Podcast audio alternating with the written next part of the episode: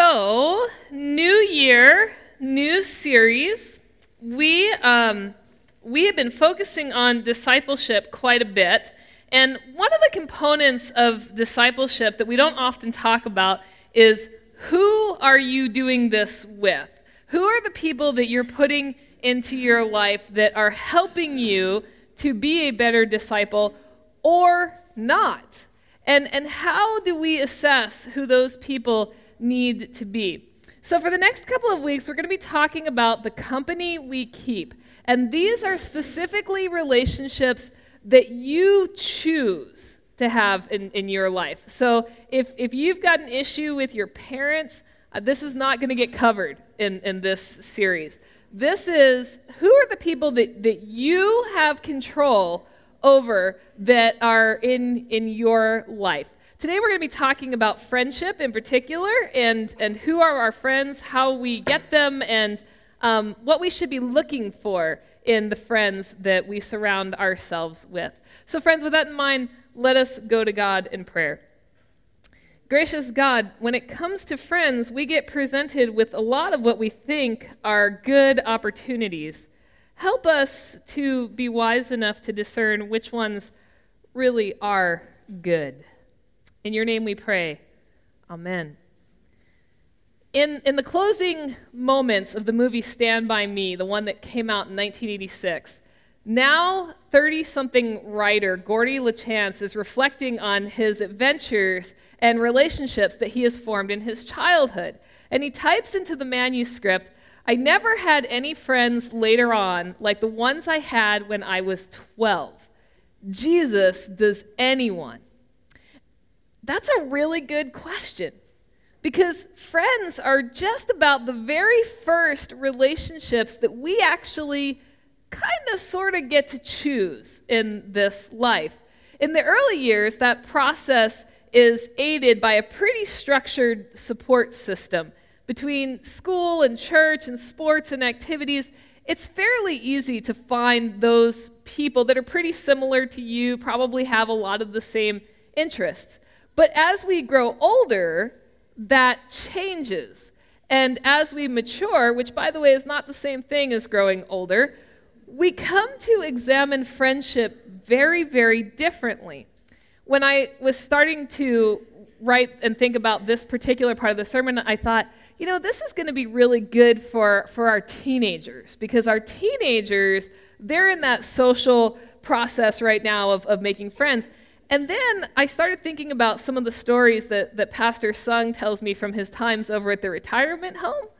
And it dawned on me that maybe some of our other folks might benefit from a good conversation on what it means to be a friend.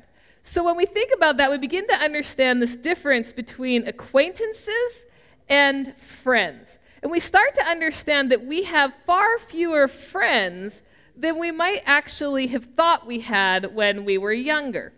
There are all kinds of studies about what qualifies as a friend and how many of them you can actually have in your life. One of the most interesting studies that was done recently was done among college students.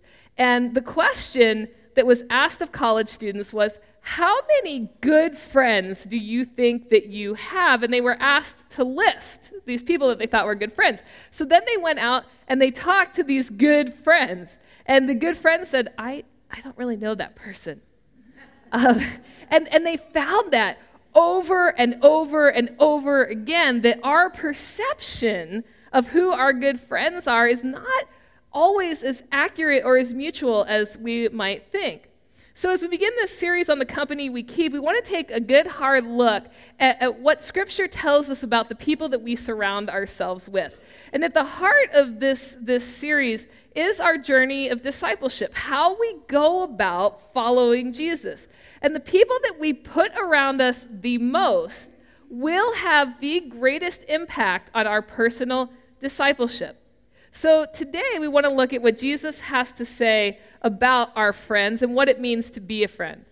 In this passage in John, we are just a few chapters into the, the story of the Last Supper. So Jesus is sitting down with his disciples, and he's having a meal with them, and we, we're at the point where we are before when he gets betrayed and arrested. He's already shared with them quite a bit about who he is, who God is, what is going to happen, even if they don't quite get it.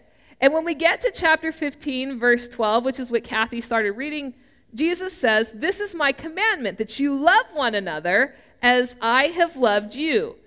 No one has greater love than this, than to lay down one's life for one's friends. You are my friends if you do as I command you. Love one another as I have loved you." This is Jesus raising the standard on the Old Testament, because it used to be, do unto others as you'd have done to you. But that's a pretty unequal standard, because maybe what you'd want done to you is different than what I'd want done to me. So Jesus says, okay, new plan on this. Love as I have loved you. Well, Jesus' love is a complete love. It's not a conditional one. It's not one that waits for when it's convenient. It's not one that's angling for opportunity. It's a pure love that comes from the heart of God. It's a heart of generosity and compassion, grace and mercy. So when we think about the people that we call our friends, we want to ask ourselves if we find a complete love in them. Are they our friend because there's something in it for them? Because they want something special from us?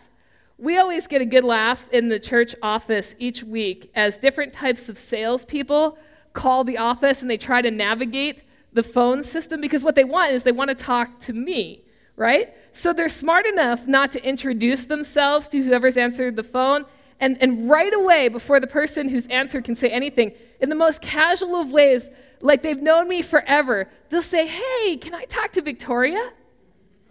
Right? And we know, we know in the office that that's a gimme phone call. It's it's a phone call of, I'm calling because I want you to give me something. And we know that this is not my friend. It could be my mom, but it's not going to be my friend, right? Because, because my friends do not call me Victoria. But sometimes they're getting smarter, you know, these, these solicitors, they're getting smarter. And sometimes they put in that extra effort to go to the church website. And they discover that I don't use Victoria. And so they tell the person on the phone that, that, that they're calling, they say, "Hey, can I speak to my friend Hope?" I've never met these people, but they've co-opted this word because, gosh, if it's a friend of mine, well, of course. Of course you're going to put them through to speak to me. If you have friends that only call you when they want or when they need something, these are not real friends. Real friends give of themselves completely. They lay down their lives for their friends. Now, we've all heard that expression, and we tend to want to equate that expression with taking a bullet for somebody. Um, really like dying for, for someone. But there are other ways that we can lay down our lives for our friends. For starters, do you have a friend in your life that no matter what they are doing, they will stop dead in their tracks just, just to be there for you? They will literally lay down their own life to attend to yours. These are people who are who are beyond your blood family, who would come and get you and, and take you to the hospital at four in the morning, people that you trust to put down as, as the emergency contact for your kids at school, someone who's going to rearrange their vacation plans to be there for a milestone moment in your life. When you start looking at your relationships in, in your life through the lens of Jesus, you're going to discover that, that while you may have many people that you associate with and, and that you even like, your true friends are going to be a very small but mighty group. These are the people who show up on time every time, no matter what. Sung and I learned about this firsthand when our youngest child was about two years old. She had to be hospitalized at Sarasota Memorial Hospital, and uh, it was it was pretty scary for us because none of our other children had ever been hospitalized, and as you know, we don't have family in the area. Um, ever wonder what pastors do when they need a pastor? Um, they don't. The, most of the time, we we will go without. So so there we were, me and Sung, and two healthy kids and and a sick one. And somehow, in all of that fear and confusion, one of us texted back here to Bradenton.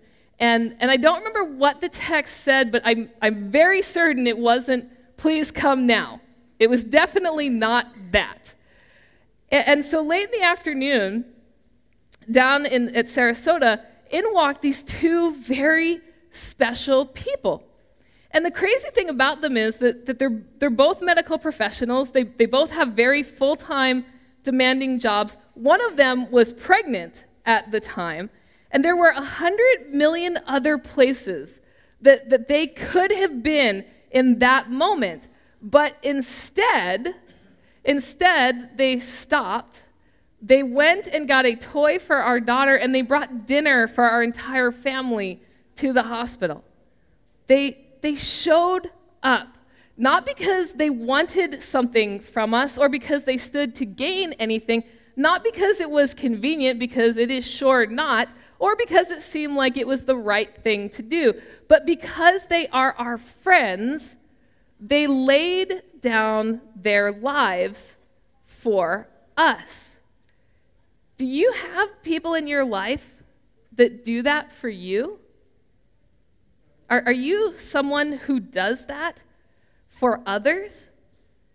Jesus is this ultimate demonstration of what it looks like to lay down your life for your friends. But that's that's not all. There's more to it, Jesus says. "I do not call you servants any longer, because the servant does not know what the master is doing. But I have called you friends, because I have made known to you everything that I have heard from my Father."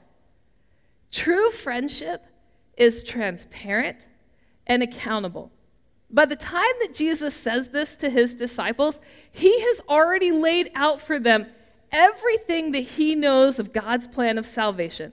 He has held nothing back from them. They might not have gotten it, but that doesn't mean that he didn't share it. He put it all out there. Everything he knows has now been shared with them. When my kids were young, they were given a book called "You Wouldn't Love Me If You Knew." And it's about this little boy who is pretty certain that if people in his life knew the things that he had done, things like he broke his sister's toy, and that he spilled his milk, and that he fed the dog the broccoli he was supposed to eat, that if people knew this about him, that they wouldn't love him anymore. True friends are the people that we can be one hundred percent honest with, and they're still going to love us.